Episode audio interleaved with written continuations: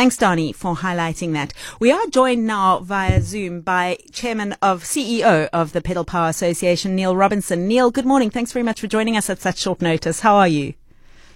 I'm very well, and you, Amy? Very well, thanks. It's good to talk to you again.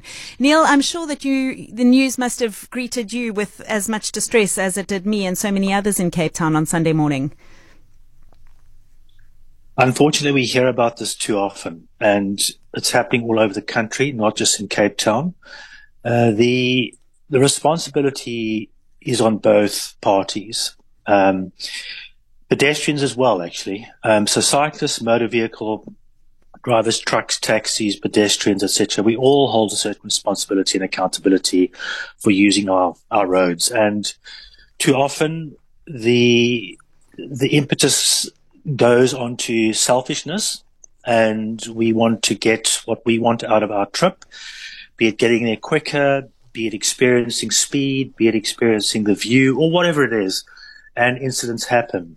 And I think this reminds us once again as to yes, people do get irritated by cyclists and I completely and, un- and utterly understand it, but they're the most vulnerable out there. They will always come off second best in an accident. That's been proven time and time again. And very saddening to see what's happening on our roads. It's a constant thing and we really need to do something about it.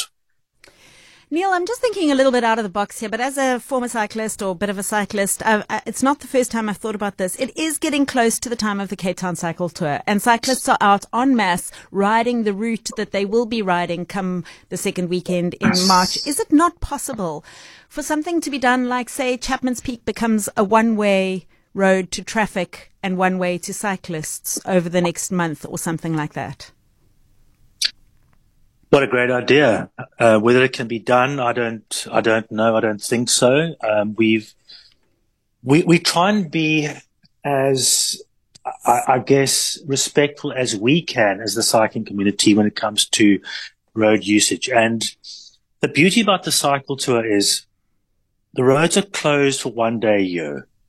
Even our events as Pedal Power Association, we don't have complete road closures. It's the only day in the year you can get to ride around the Cape Peninsula on a scenic route if you're not racing it. Have coffee, have lunch, experience the beauty of, of the Cape Peninsula.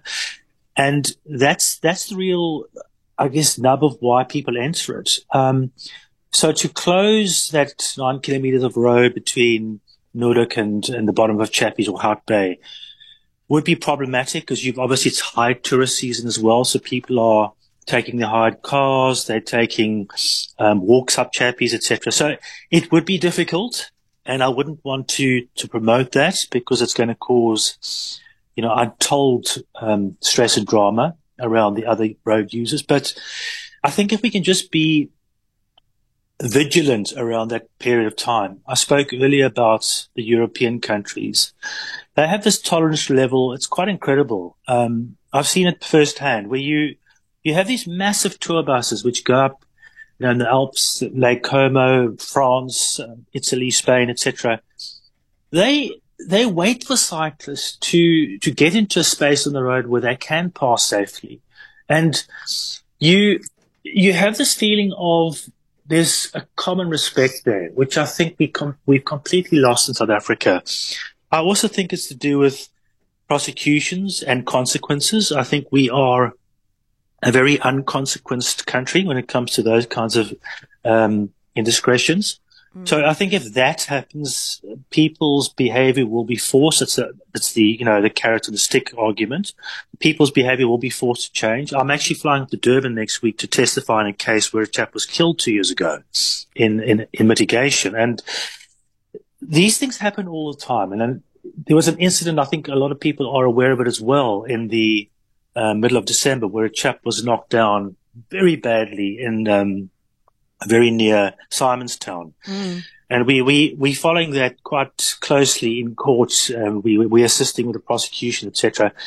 But we need to bring consequences for people who are disobeying the road rules. And I'm not excusing cyclists. I can promise you that.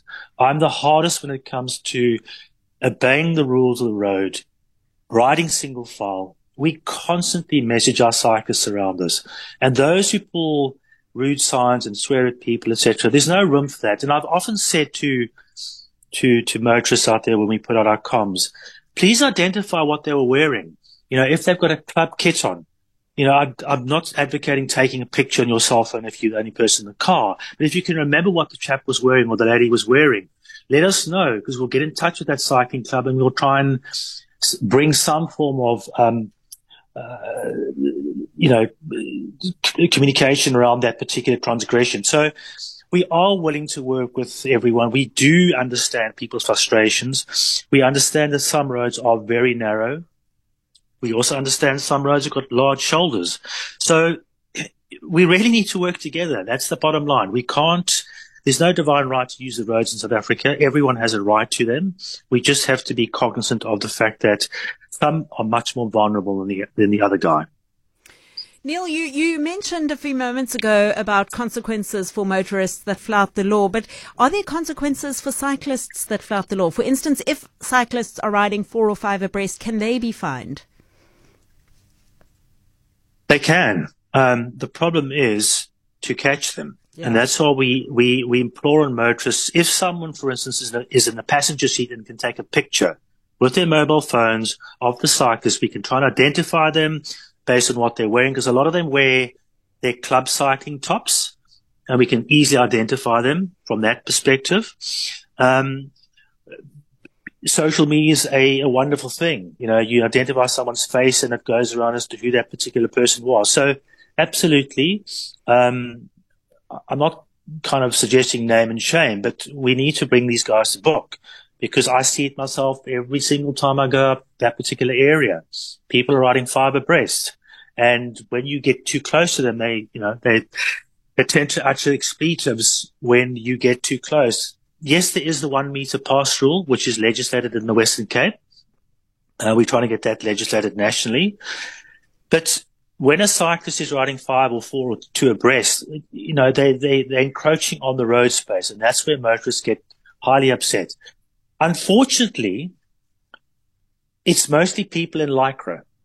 Mm. When I drive to, to work and I go to meetings, etc., during the week and I, I see these commuter cyclists who are riding, they generally, and I'm obviously generalizing a little bit here, obey the rules of the road. They don't cycle two abreast. They're in single file, even if they're in a bike bus, which, you know, two or three or four people are cycling together. They tend to obey the rules of the road. It's the guys and the ladies in Lycra who tend not to. The, the guys who cycling for recreation, for sport, training, etc. They tend to think sometimes that they that they are the, the only ones on the road and they are vulnerable. And the problem is road users in this country, we've seen it for, for not only years, decades now.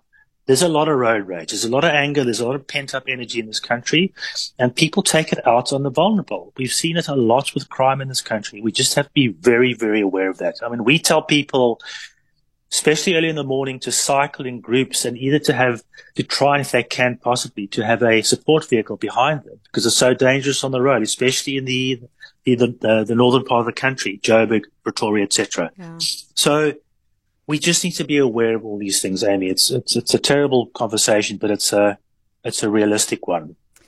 Neil, we'll have to leave it there. Thanks very much for your time. And just an apt way to end the conversation is a message that's come in from Colin, who is a cyclist, who says, until road users have respect for themselves, they'll never have respect for fellow road users. And I think that's certainly a very, very powerful point that he's made there. I will reflect the rest of your messages, and there are many of them uh, throughout the course of the morning.